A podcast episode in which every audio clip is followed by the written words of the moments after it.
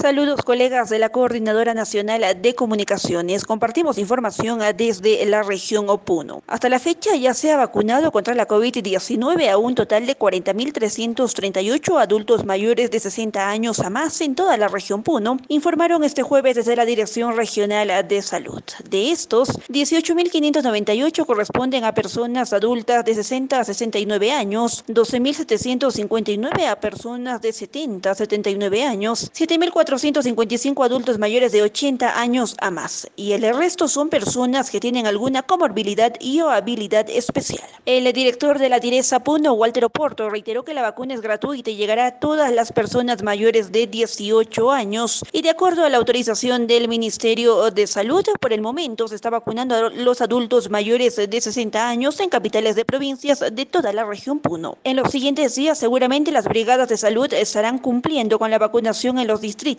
señaló el titular del sector salud. Añadió que vacunarse contra la COVID-19 evita que la persona se enferme gravemente y que pueda tener consecuencias fatales a causa del virus, es decir, la vacuna protege de la muerte. A pesar de ello, aquí en la región Puno, un 20% de adultos mayores han indicado que no quieren eh, vacunarse por múltiples factores. Desde Pachamama Radio informó Ruth Flores para la Coordinadora Nacional de Comunicaciones.